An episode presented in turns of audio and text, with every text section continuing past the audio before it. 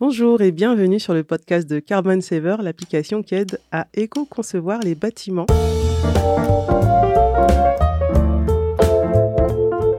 Et aujourd'hui, nous accueillons Anaïs Cateni-Codéran de la société Les Reapers. Bonjour Nora. Bonjour Anaïs, bienvenue, merci. Merci beaucoup de m'avoir invitée. Alors aujourd'hui, on va parler de déchets en long, en large, en travers et même en volume.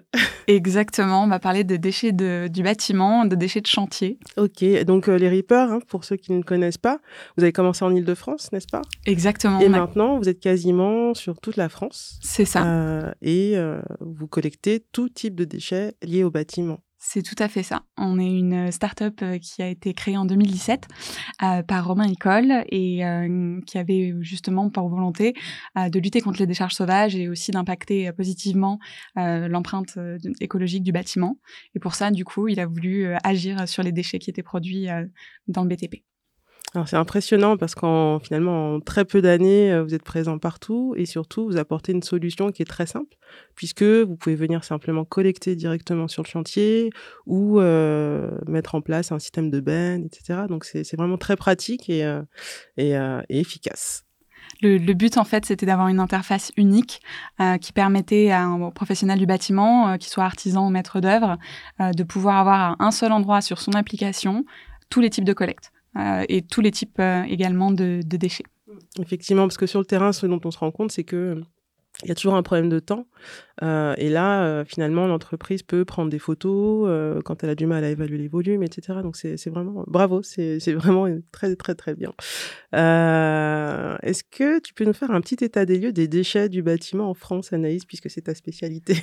Tout, à fait, avec grand plaisir même. alors, du coup, avec plaisir, bah, je, vais, je vais dresser un portrait pas très joyeux du bâtiment, sur cette partie-là en tout cas. mais en fait, les, les déchets du bâtiment, de la construction, ça représente 70% de la production totale de déchets en France. C'est colossal. Euh, et c'est pour ça qu'on s'est intéressé à ce secteur. Euh, pour donner une petite idée, en 2018, euh, le secteur du BTP, ça a généré l'équivalent de 3600 kilos par habitant. si on se le représente visuellement, ça fait à peu près un gros van rempli par personne et par an. Euh, c'est assez, euh, je assez impactant. Euh, ouais, ouais, exactement. Et, euh, et, en fait, là, je parle de BTP, donc c'est bâtiments et travaux publics. mais nous, on va s'intéresser aussi beaucoup, surtout aux bâtiments. C'est 70% de la production totale de déchets en France.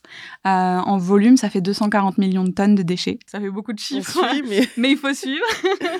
81% euh, sont dédiés aux travaux publics.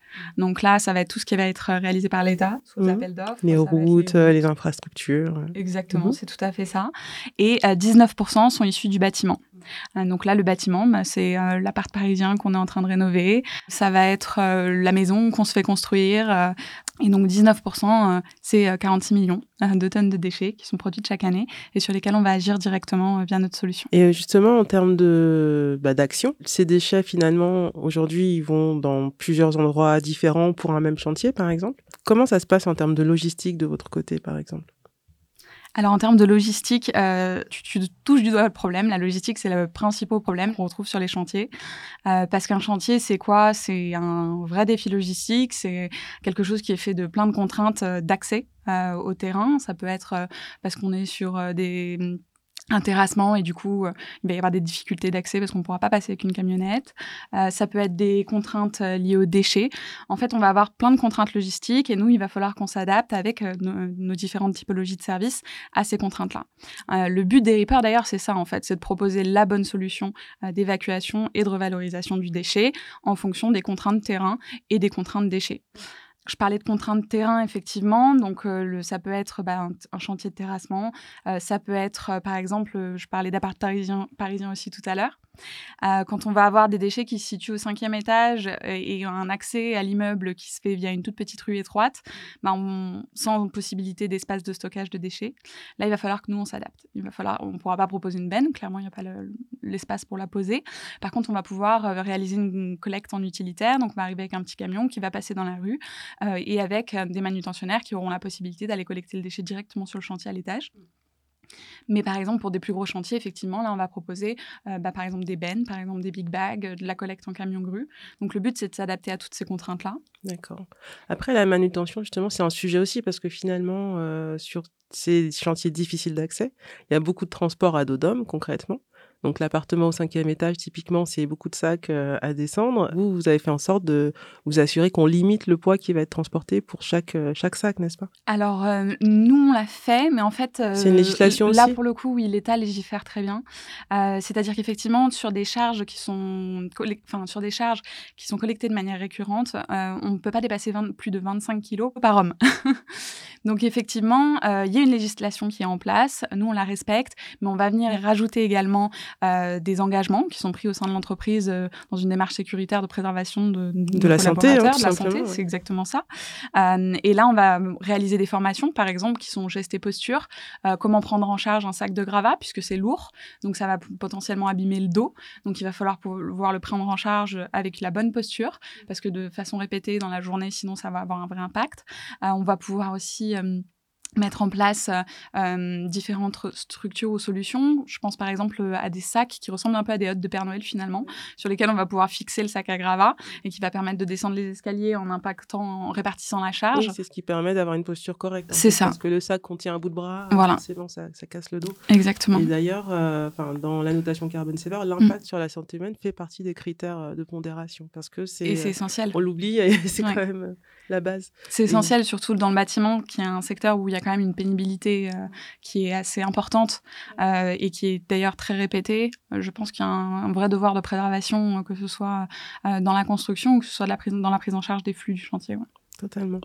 Et peut-être aussi, nous, sur la construction du score de Carbon Saver, donc on a analysé des chantiers vous devez avoir les mêmes chiffres, hein. mais on s'est rendu compte que l'entrepreneur qui fait euh, plein d'allers-retours euh, à la déchetterie, etc., ça peut représenter jusqu'à 50% du poids carbone du chantier, en fait, ce qui est assez impressionnant. Et typiquement, passer par une solution de collecte, ça va limiter ce type d'impact, euh, alors que ça peut sembler contre-intuitif de faire venir un, gros camion en une seule fois, qui est très gros, très impressionnant, mais n'empêche qu'il passe qu'une fois, et c'est comme un bus, il va aller récupérer plusieurs chantiers, en fait. Complètement, mais ce que tu dis, c'est très vrai, surtout que ça a un impact bah, environnemental, puisqu'effectivement, on va avoir un, camion qui fait des allers-retours, euh, parfois presque à vide, hein, finalement, puisqu'on n'a juste pas l'espace de stockage euh, sur le chantier, et du coup, on va être obligé, pour à peine 5-6 sacs, d'aller faire un aller-retour en déchetterie. Ça va aussi être une énorme perte de temps et d'argent, puisqu'on mobilise quelqu'un de son équipe pour pouvoir aller à la déchetterie. Potentiellement, si on est en zone urbaine, il va y avoir des bouchons, euh, donc on va perdre du temps également. Euh, voilà, en fait, euh, souvent le déchet dans le bâtiment, il est vu comme, euh, comme simplement une problématique, euh, parce que ça va être une perte de temps, parce que ça va être une perte d'argent, parce que ça va être une difficulté logistique. Et c'est ça qu'on essaye de changer, et c'est pour ça qu'on a voulu faciliter justement la collecte. Ce que tu disais, donc, enfin, on, a hum, effectivement soit une personne en interne qui s'occupe euh, de cette collecte-là et du dépôt en déchetterie, soit on fait appel à des prestataires, alors qui sont pas toujours soit très sérieux, soit qui n'ont pas toujours les autorisations nécessaires, et qui hum, et du coup, on ne sait pas toujours où va se retrouver notre déchet. Et là, on arrive à la problématique euh, des décharges sauvages dont on parlait la dernière fois ensemble euh, et qui est la raison d'être au départ des Reapers. Mmh.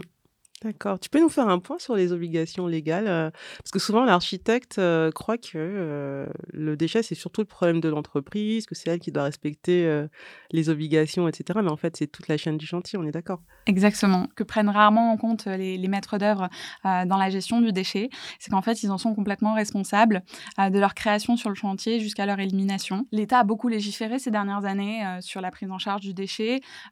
pour donner une... Enfin, moi, j'avais recoupé à peu près cinq gros grandes avancées euh, du point de vue de la loi euh, sur le, déchet, et plus particulièrement le déchet de chantier. En 2008, justement, on a eu cette euh, prise en compte de la responsabilité du déchet qui a été instaurée. Et là, la loi dit tout producteur ou détenteur de déchets est tenu d'en assurer ou d'en faire assurer la gestion. C'est-à-dire qu'on va pouvoir effectivement déléguer la gestion de son déchet à des entreprises comme nous ou à d'autres entrepreneurs. mais derrière, on en reste complètement responsable. Oui, donc si on le confie à n'importe qui, à un moment donné, il faut. C'est ça. Et donc. Prendre ses euh, responsabilités. Intervient aussi la problématique bah, de tous ces responsables de chantier qui ont fait appel parfois euh, à des sociétés de gestion de déchets qui n'étaient pas vraiment des sociétés, euh, qui ne déposaient pas le déchet en décharge malgré le fait qu'il était facturé ou pas. et du coup, on se retrouvait avec le déchet en décharge sauvage dans les environs de la ville ou dans la nature. sauf que là, le déchet, on en est toujours responsable. Et du coup, l'État peut retrouver aussi ouais, effectivement, l'origine du déchet. Parfois, ils vont fouiller, retrouver les étiquettes pour savoir qui était destinataire du colis, Exactement. parce qu'il y a toujours un bout de carton qui traîne, etc. Voilà, c'est tout à fait ça. Et là, c'est très très lourd de conséquences. Je, ne, je, ne, souhaite à personne de retrouver déjà ces, déchets en décharge sauvage, mais, mais c'est très lourd de conséquences aussi au niveau des sanctions. Euh, et heureusement d'ailleurs, parce que j'espère que ça en dissuade plus d'un. Euh, mais il y a pas mal de causes à ça, en fait. Je pense qu'il y, a y a les méconnaissances justement des maîtres d'œuvre sur la responsabilité du déchet, sur sa prise en charge. Il y a une méconnaissance parfois aussi euh, du, de la typologie du déchet, c'est comment reconnaître le déchet et savoir quoi en faire. on a beaucoup de gens qui nous contactent pour l'amiante et qui n'ont aucune idée de comment faire prendre en charge leur amiante. Donc voilà, il y a tout ça qui est à prendre en ligne de compte. Il y a aussi, bah, le, comme tu disais, le trajet vers la déchetterie. Il y a le fait que la déchetterie n'est pas forcément ouverte. Il y en a qui refusent de payer pour déposer leurs déchets parce que c'est payant un déchet hein, quand on est professionnel puisqu'il faut payer sa valorisation, c'est-à-dire son recyclage. Euh, et toutes ces causes-là font que bah, soit les déchets ils n'ont pas été pris en charge correctement, euh, soit ils se retrouvent en décharge sauvage, euh, soit ils ne seront pas assez bien triés pour être valorisés on rejoint l'impact environnemental. Sachant que dans les devis des entreprises, la gestion des déchets est toujours très très très bien facturée, donc c'est d'autant plus rageant effectivement, alors que le budget est là pour le faire. Et aussi, peut-être qu'on pourrait parler de, du traitement du déchet déjà sur chantier au moment du démantèlement, parce que finalement le tri ça commence déjà au moment de la dépose. Oui, tout à fait. Alors, euh, nous, justement, en fait, on encourage nos clients à trier sur chantier en amont. Alors, pourquoi? Parce que si, on revient à la base du déchet, le déchet, plus il va être trié en amont, plus il va être facilement valorisable derrière. C'est-à-dire que quand on parle de déchets mélangés, c'est plusieurs typologies de déchets, que ce soit des déchets inertes, que ce soit des déchets industriels banals. Enfin, tout, tout ça va être mélangé. Et parfois, bah, on, a, on a la possibilité euh, de le trier en centre de tri, on a la possibilité de prendre en charge le déchet et de l'envoyer dans la bonne filière. Parfois, c'est pas le cas parce que euh, on est sur des trop petits morceaux. Parfois, euh, ou c'est collé, donc c'est impossible. On n'a pas la technologie pour mm. séparer les, différents éléments. Et là, du coup, on va se retrouver dans, avec des, des, déchets ultimes, donc des déchets qu'on ne connaît, enfin qu'on ne sait pas et qui vont partir à l'enfouissement. ça, d'un point de vue économique, écologique, c'est ce qu'il y a de pire. donc, c'est vraiment pas ce qu'on souhaite. Et pour éviter ça, la première chose à faire, c'est trier. Donc trier en amont et trier également lors de la réception du déchet, d'où les centres de tri, d'où toutes les techniques qu'on met en place aujourd'hui. mais effectivement, la première chose à faire, c'est trier sur chantier. Mmh. Alors, c'est vrai que c'est un peu comme la cigarette. Il y, a, 20, 30 ans, les gens fumaient avec les, enfants à l'arrière. Là, c'est pareil sur la conception finalement du, du projet. L'architecte, maintenant, il faut vraiment qu'il s'attache à faire en sorte que les choses soient vissées plutôt que collées, et ainsi de suite, pour que on, pense déjà finalement le démantèlement euh, dès, la, dès la création en fait. C'est ça. Mais je, je pense qu'aujourd'hui, le, véritable enjeu, il se situe avant le chantier, euh, et d'où l'utilité d'ailleurs de, de, Carbon Saver, c'est de prévoir avant la construction, avant la démolition, de prévoir toutes les étapes, de faire ce, fameux euh, diagnostic ressources justement et de faire et, au plus global avec euh, Carbon Saver de faire un, diagnostic complet du chantier de sa, réalisation, de sa réhabilitation par la suite euh, et d'avoir la possibilité d'avoir cette vision globale. cet intérêt-là, il est multiple parce qu'il va permettre d'optimiser la logistique justement des flux entrants donc, et des flux sortants dont les déchets font partie, hein, et ça va permettre, du coup, je pense aussi, euh, de réduire les coûts, euh, puisque en fait, plus le déchet il va être trié, moins il va nous coûter cher. Alors, c'est le cas euh, en déchetterie si vous les déposez, c'est le cas aussi avec nous. Euh, de plus en plus, ce qu'on essaye de mettre en place, c'est une politique tarifaire qui est dégressive et qui va en fait s'adapter au pourcentage de tri euh, du déchet collecté. Et là, c'est l'intérêt, puisqu'on a, on a, on a une politique win-win finalement. C'est intéressant pour l'environnement, puisqu'on va valoriser plus amplement le déchet, et c'est intéressant aussi pour le portefeuille du maître d'œuvre, puisque son coût, son poste de dépense, son coût du déchet va être réduit évidemment. Et sur ces déchets, justement, une fois qu'ils ont été collectés, que vous avez emmenés dans les bons endroits, qu'est-ce qu'ils deviennent exactement? Parce que qu'est-ce qui se passe concrètement avec ces déchets quand vos bennes partent? Alors concrètement, le déchet, donc il est collecté sur chantier, donc à l'étage, sur un terrain, il est pris en charge de notre côté. D'ailleurs, pour, te, on, va, on va prendre l'exemple d'un chantier euh, donc situé euh, en Île-de-France, euh, un chantier de réhabilitation qui a la place de, Trier, qui a mis en place donc plusieurs bennes. donc, puisqu'on, ce qu'on va mettre en place, donc c'est un tri 7 flux, hein, qui est, on parlait de réglementation tout à l'heure, j'en, ai pas parlé parce qu'il y en, a, il y en avait d'autres, mais on a notamment le, tri 7 flux qui est obligatoire aujourd'hui et qui concerne du coup les déchets papier et carton, les métaux, les plastiques, euh, les verres, le bois et le, plâtre et la fraction minérale. Euh, donc ça, aujourd'hui, il est impératif de trier ces typologies de déchets. Euh, ça doit se faire sur le chantier. Alors, il y a des dérogations qui sont possibles, notamment en fonction de l'espace qui est disponible ou de la valorisation potentielle d'une collecte mélangée. Mais en gros, voilà, on a, on a ces sept flux. donc, on, va les mettre en place sur un chantier qui a de l'envergure. On va pouvoir mettre, par exemple, sept bennes en place différentes avec une signalétique de tri. Une fois que cette benne elle est pleine, ce qu'on va faire, c'est qu'on va programmer la, la collecte via l'application. Donc, par exemple, demain, je suis disponible, je souhaiterais qu'on enlève une de mes bennes puisqu'elle est pleine, qu'on me repose une benne à la place. Euh, nous, on va venir sur place, récupérer la benne, euh, la prendre en charge. Et là, en fait, euh, cette benne, au moment où elle est prise en charge, elle rentre dans l'économie circulaire. Pourquoi? Parce qu'en fait, on va l'amener directement en centre de tri. Donc si elle est déjà triée, eh ben, finalement, elle va rejoindre un centre de massification qui va récupérer le déchet, euh, par exemple du déchet inerte, et qui va le prendre en charge dans la bonne filière de revalorisation et l'intégrer donc à ce processus. Soit par exemple si bah, on a une benne de DIB, donc euh, de déchets industriels banals, c'est-à-dire de mélanger, euh, là en fait on va l'intégrer à un centre de tri qui aura la capacité euh, de séparer en fait les différents éléments et du coup de faire rejoindre chaque élément dans la bonne filière de revalorisation. Donc là ça va se faire par des tapis de tri en fonction donc de l'installation qui est mise en place sur le centre de tri de destination et on va avoir euh, un criblage qui se fait euh, pour les déchets mélangés. En fait, ils vont subir un premier tri à l'appel, donc ils vont être déposés hein, sur un espace, ils subissent un premier tri à l'appel. Ensuite, on va faire une séparation des fractions fines. Et ensuite, ce flux va être dirigé vers une unité de séparation, euh, majeure partie hydraulique, et une unité de flottaison. Donc, en gros, ce qui se passe, c'est qu'il y a une fraction supérieure qui est Qui reste en surface parce voilà, elle flotte, il y a ce qui est plus lourd. c'est ça. Et en fait, la chaîne de tri, du coup, à la fin, on va avoir un poste qui est manuel avec une dernière séparation humaine euh, des derniers éléments. Tout ce qu'on aura pu, du coup, séparer, bah, ce sera valorisé puisque ça ira directement dans les bonnes filières de valorisation. Le reste, qui n'aura pas pu être euh, valorisé, donc on va se retrouver là généralement sur la valorisation qui, est énergétique. Donc, c'est-à-dire qu'on va le brûler pour récupérer l'énergie euh, ou alors on va l'enfouir. Ouais, donc euh, on comprend un peu mieux pourquoi il faut payer pour traiter tout ça. Et maintenant, ça va être intégré en amont finalement, ce coût de tri, n'est-ce pas?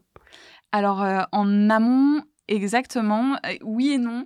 En fait, en amont, c'est-à-dire qu'on va le payer quand on va acheter le produit. En fait, ça, effectivement, c'est donc la, responsabilité élargie du producteur, donc la REP euh, qui arrive en ce moment à grands pas. Euh, donc ça, c'est une nouvelle loi qui est issue de la loi AGEC. En fait, la responsabilité élargie du producteur, c'est quoi? C'est le principe de pollueur-payeur. Donc en gros, on va payer une éco-participation au moment de l'achat du produit. Donc j'achète euh, mon sac de plâtre, il y a une taxe éco-participation dessus qui finance justement tout ce qu'on a décrit là et qui se passe dans le centre de tri euh, et ainsi de suite. En fait, euh, j'aime bien ton exemple. J'achète mon sac de, ciment, par exemple. Je vais le payer normalement 6 euros. Bah là, je vais le payer 6,20 euros puisqu'il y aura ces 20 centimes d'éco-participation. Par contre, l'intérêt, c'est que si mon ciment, à la fin, 20 euh, ans plus tard, et je parviens à le récupérer non mélangé, donc on, on reste sur du ciment intact, ou du moins trié, je vais pouvoir le faire prendre en charge, le revaloriser gratuitement.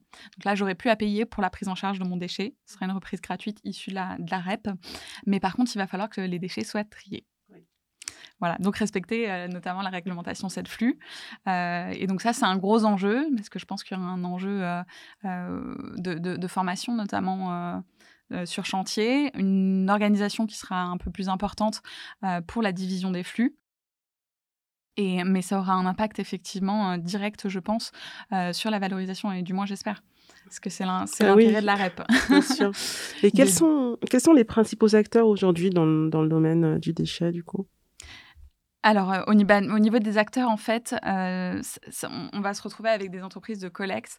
Alors, tout à l'heure, quand on disait que sur chantier, on avait plusieurs possibilités. Donc, soit réaliser en fait la collecte soi-même. Alors ça, c'est à peu près le choix de 20% des maîtres d'œuvre. Effectivement, ils ont une personne qui est dédiée à ça et qui va pouvoir réaliser euh, l'approvisionnement ou, euh, ou l'envoi des déchets en, en, déchetterie. Euh, maintenant, généralement, 80% à peu près du reste des, des maîtres d'œuvre et des chantiers délèguent cette tâche, donc font appel à des sociétés qui vont pouvoir prendre en charge le déchet. Alors, on parlait bon, des dérives qu'il y avait et, et malheureusement de personnes peu scrupuleuses qui euh, prenaient en charge le déchet en faisant croire qu'il allait être valorisé, finalement non. Euh, mais on a aussi du coup des sociétés de collecte qui vont pouvoir prendre en charge le déchet, l'amener à un point B pour sa valorisation euh, et prendre en compte aussi le local. Mmh. Alors nous, c'était le but justement, c'est-à-dire que l'intérêt, c'est de fournir une traçabilité du déchet euh, au maître d'œuvre. C'est-à-dire que quand justement, on parlait tout à l'heure d'un maître d'œuvre qui avait plusieurs bennes euh, pour, valoriser ses déchets, euh, quand il va récupérer sa, quand il va faire changer sa benne, il va avoir dans l'application une interface avec toutes ses commandes, bien sûr, ses factures, mais il va avoir aussi ce qu'on appelle les BSD. Donc c'est des bordereaux de suivi de déchets. c'est un document administratif qui va pouvoir confirmer la prise en charge du déchet, quel était le type de déchet, quel était son poids, où est-ce qu'il a été amené, comment il a été valorisé et lui donner du coup une vision euh, claire euh, et précise de la prise en charge de son déchet. Euh, ça, c'est hyper important aujourd'hui parce que ça permet d'être sûr que le déchet n'a pas fini en décharge sauvage. Ça permet de savoir à combien il a été valorisé, donc aussi de pouvoir piloter euh, sa transition écologique, puisque on va avoir directement dans l'application Hyper une interface avec tous les pourcentages de valorisation, et du coup piloter à, chaque euh, chantier, pouvoir à l'avance se dire, bon, je pense que sur ce chantier, je vais avoir 3 euh, tonnes de déchets inertes, 3 tonnes de machin, etc., et intégrer en amont les commandes qu'il va falloir, enfin les collectes qu'il va falloir réaliser et pouvoir euh, séparer sur le chantier pour une bonne prise en charge et pour augmenter la, valorisation finale. Ok. High tech. High tech. Comment tu vois euh, l'avenir euh, des déchets, de tout ce, tout, ce, tout ce sujet qui est aussi un marché finalement et qu'on voit souvent comme un problème avant tout? Comment, comment, Quelles sont les perspectives? Bah alors je, pense que justement, comme je disais, l'État légifère beaucoup ces dernières années et je pense que c'est une très très bonne chose. Je pense que le, secteur du bâtiment, c'est un secteur qui a besoin justement de, dynamisme et qui a besoin de pouvoir faire une transition numérique qui soit complète. Euh, et qui n'est pas encore euh, finalisé finalement. Hein. On, a, on, a, encore un peu de chemin. On a quand même encore peu d'app euh, dans, les dans le bâtiment, mais on, mais on y vient. et je pense que c'est un secteur qui aurait beaucoup à gagner justement de, ce, de ces innovations. Donc je vois l'avenir d'un assez bon oeil finalement, puisque entre, euh, entre ces lois qui commencent à structurer vraiment euh, la prise en charge du déchet, les impacts euh, écologiques et les impacts sociaux d'ailleurs, puisqu'on n'en a pas parlé, mais bah, le déchet c'est un énorme vecteur d'emploi. et ben, je pense qu'on a quand même pas mal de choses à faire. tant mieux, tant mieux. Mais, mais qu'on va dans le bon sens. Alors tant mieux. Un peu d'espoir. Exactement. Bon. Merci Anaïs. Et avec grand plaisir. C'était très instructif, très clair. Merci beaucoup. Vous étiez donc sur le podcast de Carbon Saver, l'application qui aide le monde du bâtiment à éco-concevoir. Merci.